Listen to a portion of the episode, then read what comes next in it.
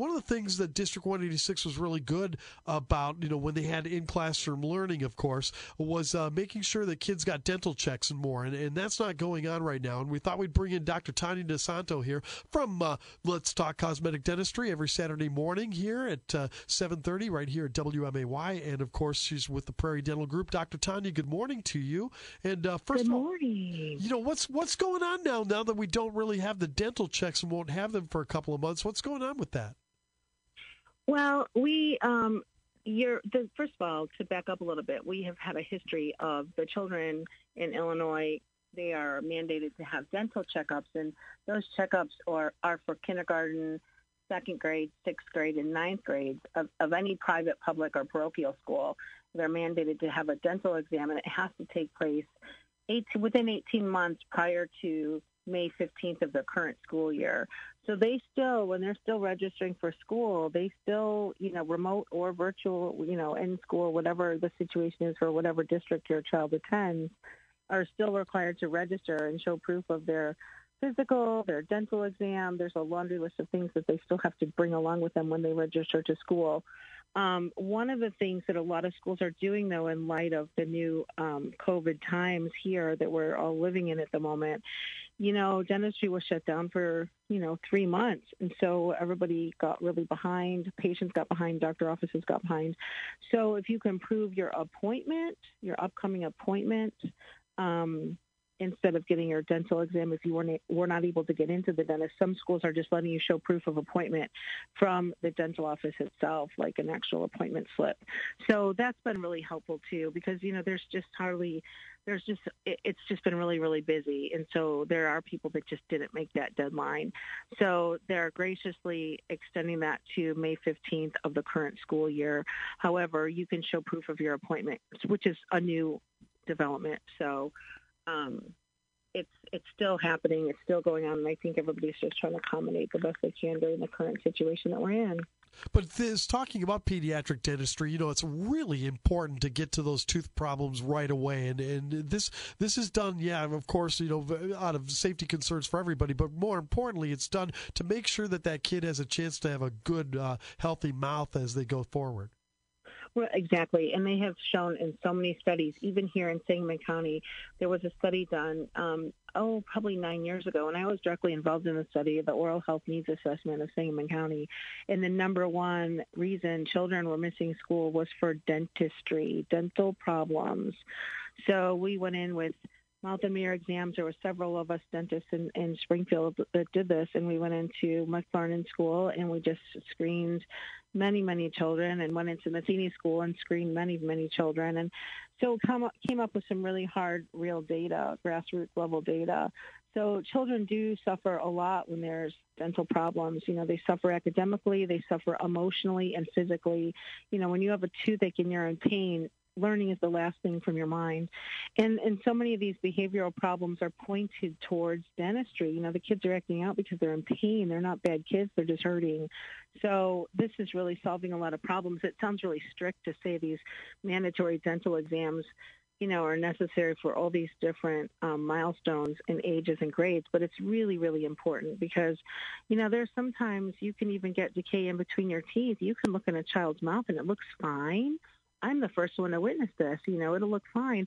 You take those X-rays and there's decay all in between their teeth. You know, you don't really catch that. But they look pretty when they smile and they look good when the parents are checking their teeth.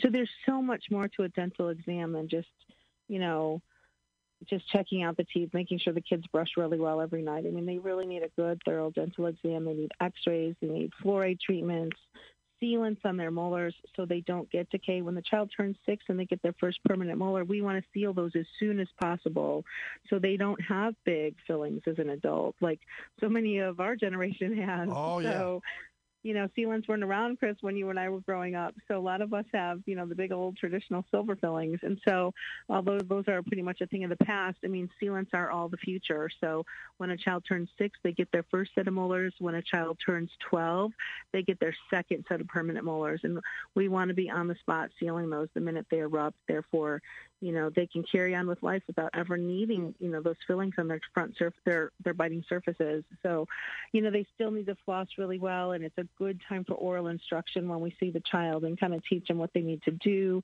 So there's so many really true um, important concepts that come out of that that dental screening visit. Dr. Tanya DeSantos with us on News Talk 94.7 and 970 WMAY. We're talking a little bit about back to school dentistry. And, you know, Dr. Tanya, it seems like kids are having more problems with their teeth these days. And it doesn't make any sense to me because there seems to be more ways to, to, you know, you know, we have sonic toothbrushes and we have all sorts of things to get going. Is that is that just my imagination or are we really having more problems and what do you think is the cause of it? Well, it's a lot of there's a lot of levels for that. There's um it's a multi level answer I could talk forever on. But really, um, it depends on which geographic part of the country that you're in. And here in Sangamon County, a lot of our problem is access to dental care. You know, we've got Capital Community Health Center, which is Central County's health center.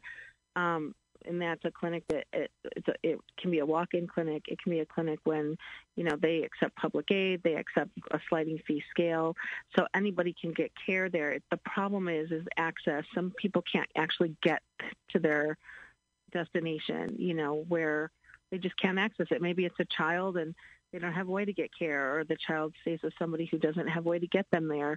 So we have taken it to the schools, you know, with Miles for Smiles where we go and do um, there's dental services that these children get at their schools, which is really going to change things when dentistry can be done when a child's in, in school. So I think access is part of the problem, and it's actually becoming answered. It's an answered problem. We're we're working really hard on that. And you know, obviously, you know, these are, are kind of tough times. I mean, dental insurance is a luxury sometimes. You know, parents don't always have jobs that have dental insurance, and and dentistry can be expensive when you have a lot of cavities and you need a lot of work done. And so, um, you know, there's there's a lot of different reasons that dentistry is um, becoming more and more of a crisis. The problem is is that we've all said when dentistry shut down for three months that we were going to have a whole different kind of oral health care crisis on our hands, and and we do.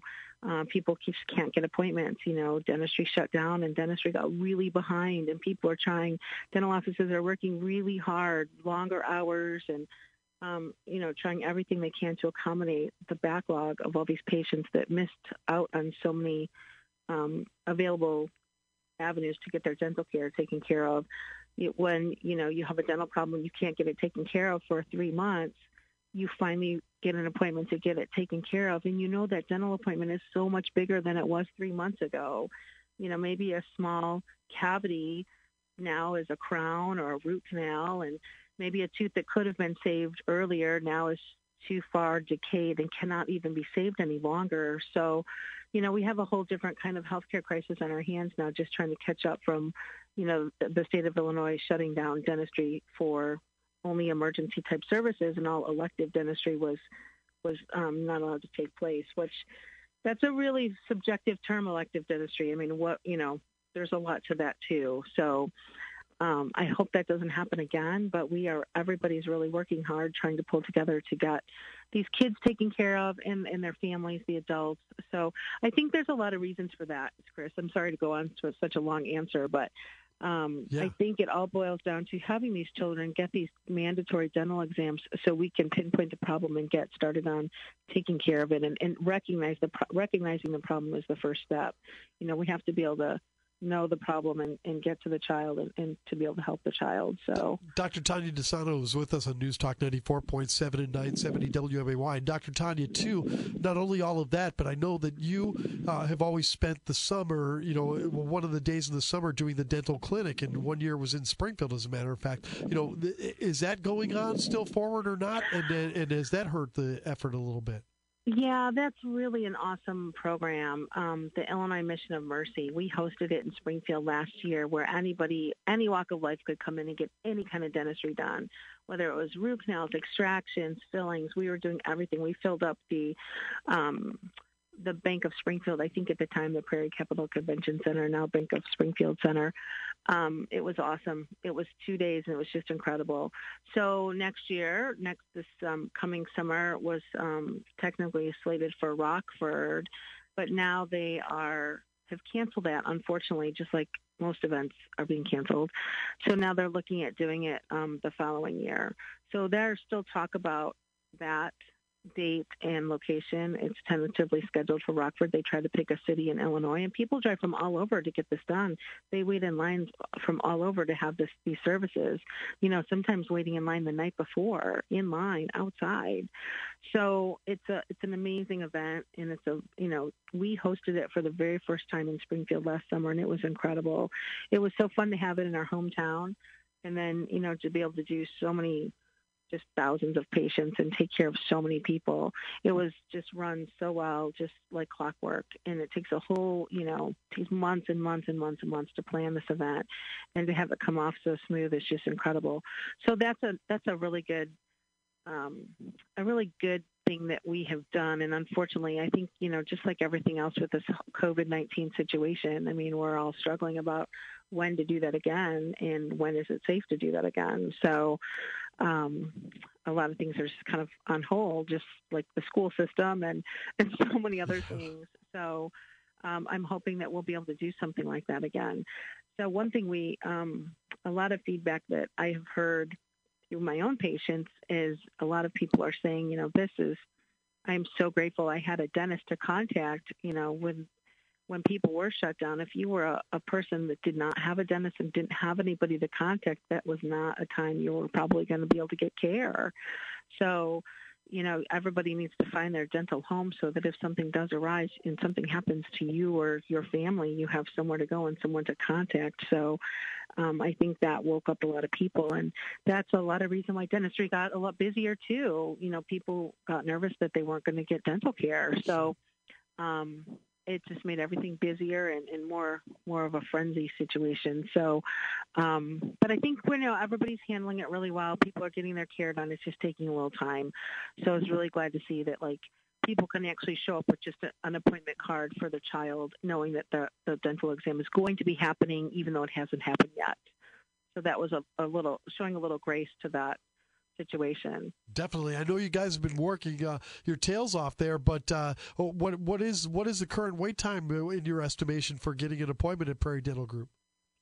Well, you know, I really want to give hats off to my staff. They've been amazing. Um, if people cancel for whatever reason, they are quick to go to the wait list to get people in.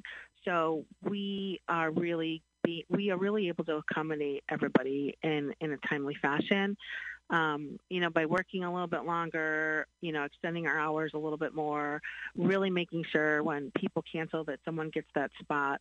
It's just a little bit, you know, it's a fluid situation, and that's something that I'm, I'm not quite used to yet. I mean, we had our schedule before a year ago, and that was our schedule, and we knew what we were doing, and now the schedule changes all the time.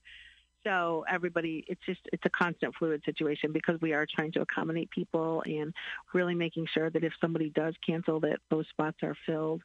And um, one of my patients told me that they would never cancel their appointment, and if they did, they could sell it on the street. I thought that was really funny, actually.